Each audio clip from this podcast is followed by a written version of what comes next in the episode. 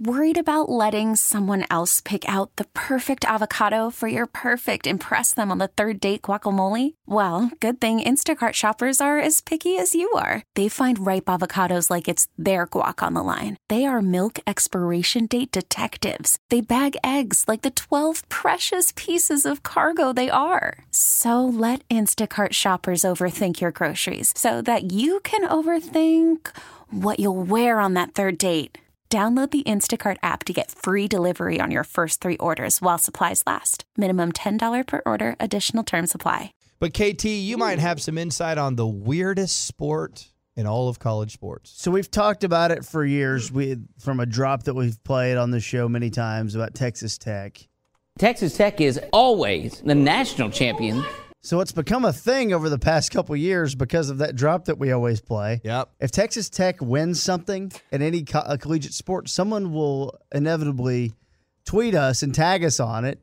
And the one that's come up a few times is the national meat judging contest. Go Wieners! I'm sorry. So I was actually not surprised when there was an article yesterday in Sports Illustrated on Texas Tech's dominance and the field of national meat judging. All right, I've got when I- meat on hold. When I saw this in your email, I immediately thought of Napoleon Dynamite. oh yeah. Because Napoleon had to judge cow milks, and he's like, "This one got into an onion patch," and they were like, "Yes." He was like, "Yes, got it right." So great. But meat judging, I mean, there's that's a sport. It is a sport is that because of the demographics or what's the deal?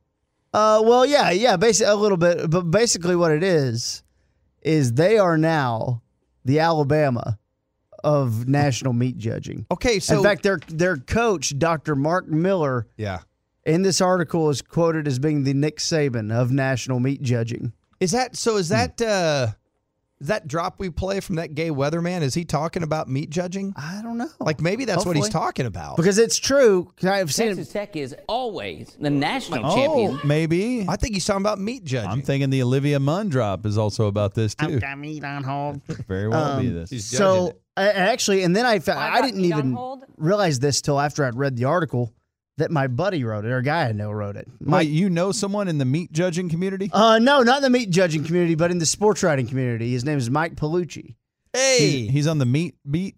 Uh, he just actually he just got hired at the Athletic, but he was on the meat beat last week. meat Good beat gracious. manifesto. That's a tough grind, man. It really is for Sports That's a good Illustrated. pun too. Thank you. That's kind of a grinder like, app, right? You get your sports. Okay, then it's more online. You get your Sports Illustrated. You're going, man. Okay, there's a good story on the NBA Finals coming or the NBA playoffs. Maybe some of it's, these teams are doing an off season. Uh, oh, meat judging. okay, let's see what this is about. And you dive in, and I'll be damned if it's not really interesting. Really? So I grew up growing up in a small town like Olney. 4-H was very popular. I never did it. And FFA in high school was very popular, which is Future Farmers of America. These are classes that you would take, and a lot of times would go and there were there were students who would go to livestock contests.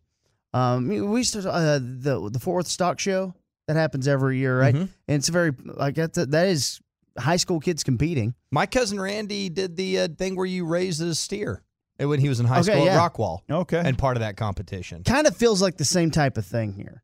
Now, here's what the basis is. They they go into this cooler that's 36 degrees, okay, for when the, the, the day of the contest, okay? The cooler is 36 degrees and you're there all day.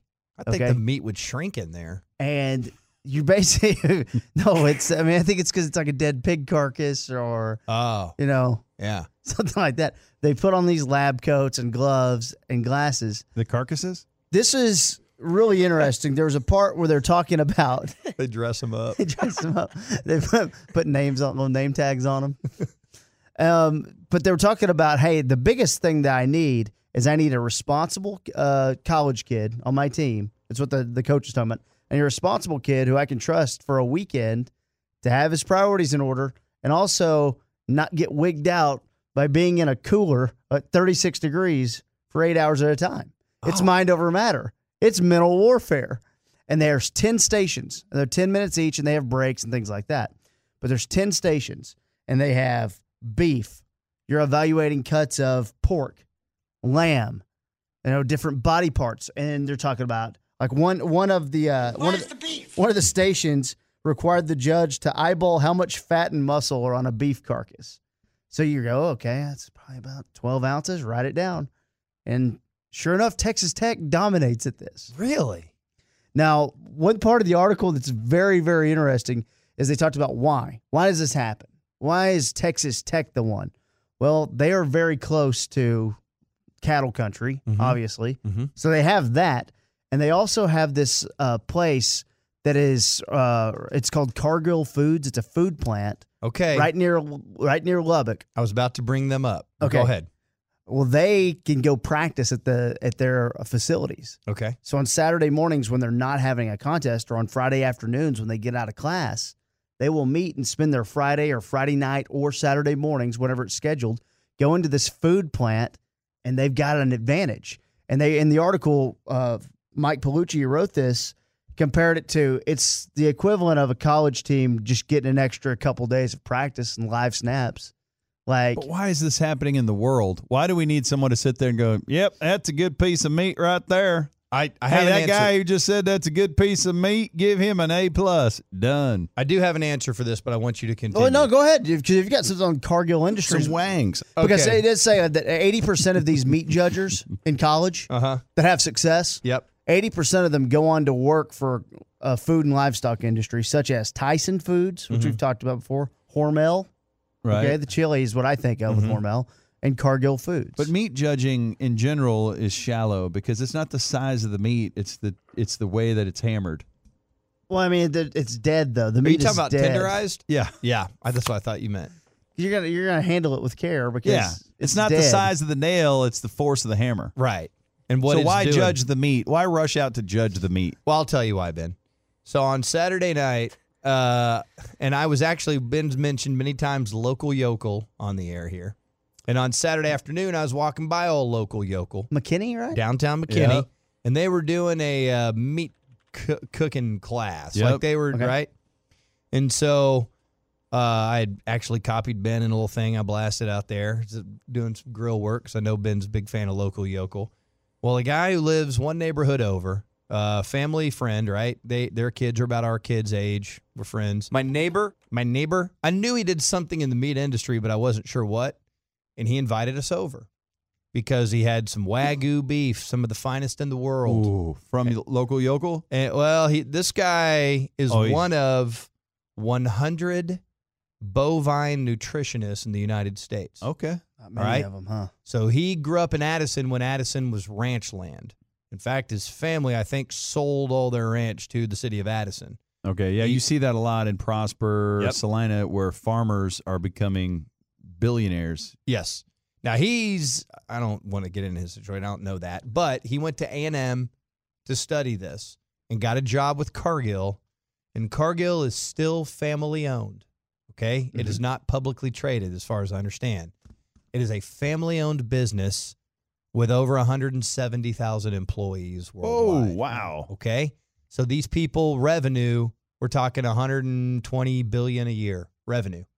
He basically said there is not anything that happens in the United States related to the food industry that Cargill doesn't touch in one way or another. And actually today, or yesterday on Mother's Day, after doing that cooking for us, which was incredible, he flew out. And by the way, he obviously knew how to do some steaks. They were spectacular Mm-hmm. but he flew out because he had some thing he had to do in California. But he has clients that are all food industry people. And actually, he's got, I believe he said 22 clients that are billionaires because that business, I want you to think about Mm. this. Every day in America, there's a billion meals prepared every day. Yeah. Have you ever sat to think about how you feed the world? I I don't even really like to think about how I get my food anymore. It is a mind F of the highest order. But when you sent that story, I was sitting there thinking about my buddy Ian. He's one of a hundred dudes in the United States that are bovine nutritionists, and they're trying to raise, help people raise cattle in the healthiest and most uh, productive ways possible. And so Ah. that is how he, that is what he studied. And dude, they they pay great money to these companies to you know to these farmers or ranchers or whatever to do studies to make sure they're raising it the right these, way and all these this meat stuff. judgers are being recruited. Yes, And to make sure that the quality standards are. Absolutely. Yeah, exactly. Okay, In got it. fact, I got a, I got a quote right here from this article that I wanted to read to you guys. Okay. They said this meat judging is college football in a cooler, a world built around high school recruiting, top notch facilities, competition for scholarships, rivalries. Texas Tech was getting into it with the University of Houston, Ha. And also pro scouts, scouts that go to these 4 H and li- these events throughout high school and things like that. Now, one example that they have, they said, well, you don't know, these people aren't household names, um, but talking about 80% of these meat judges going to get huge jobs. Uh, one example that Mike had in the article is a guy named Rody Hawkins. He was a former meat judge at the University of Tennessee. He was a coach at Kentucky. He's the guy who co-invented Lunchables Oh, and also Wow, re- what a hero. get him on the show. and also relaunched the Slim Jim. oh, It's- it's Randy Savage. It says for the last decade, though, pro scouts have had their eye on Texas Tech. Mm-hmm. Okay. Basically, they've become the Alabama football of the meat judging world. they reset the standards of collegiate meat judging excellence. They've captured seven of the last 11 national championships. They won 19 out of 21 contests from 2015 to 2017.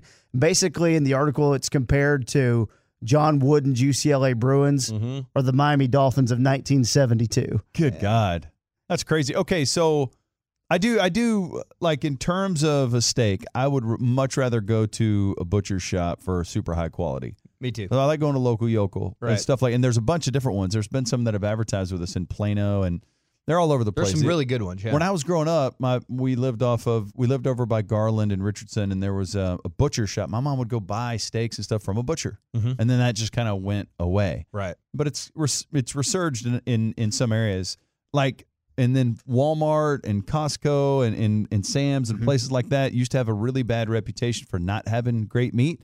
But then they realized that through doing these surveys, and so they made it a huge priority. And now, like you'll hear people brag about steaks they get at Costco or Sam's or Walmart, and they're right; they're much better than they used to be.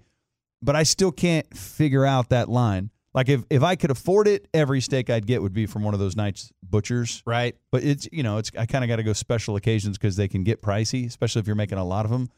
But man, maybe it's mental, but it just seems like the quality difference is massive. No, I, I'm with you, Ben. I think the quality is much better. And you know what else I would say about, and maybe it has to do with my age, but I really think that it's worth going by those places because, quite frankly, I think in general, we should be eating less red meat. I'm not a person that, hey, get rid of it forever. I don't believe in that. But I think in moderation, it would probably help. And so if you ate less red meat, but when you ate it, you ate really good steaks and stuff like that, to me, that's the way to go about it. So is your friend? Is he excited about getting off the meat beat, or is I he? think so. I think he's like, hey, I don't have to freelance and do meat stories anymore. He's the guy that's he's in that cooler for eight hours, but he's got like a notepad and a pen. He's shivering, can't even read his writing because 36 degrees in here all Uh, day long. that's a great story, though, man. I had no idea that existed. I didn't didn't either. And I I mean, I knew just from people tagging us in tweets because of that drop. And then it led to that and that story happened. I was like, wow. So, uh, yeah, there it is. Why Texas Tech dominates judging your meat. That's Wow. my two cent. Fantastic stuff. Yep, there it is. A little college sports talk for you. This episode is brought to you by Progressive Insurance. Whether you love true crime or comedy, celebrity interviews or news, you call the shots on what's in your podcast queue. And guess what? Now you can call them on your auto insurance too with the Name Your Price tool from Progressive. It works just the way it sounds. You tell Progressive how much you want to pay for car insurance, and they'll show you coverage options that fit your budget. Get your quote today at progressive.com to join the over 28 million drivers who trust Progressive. Progressive Casualty Insurance Company and Affiliates. Price and coverage match limited by state law.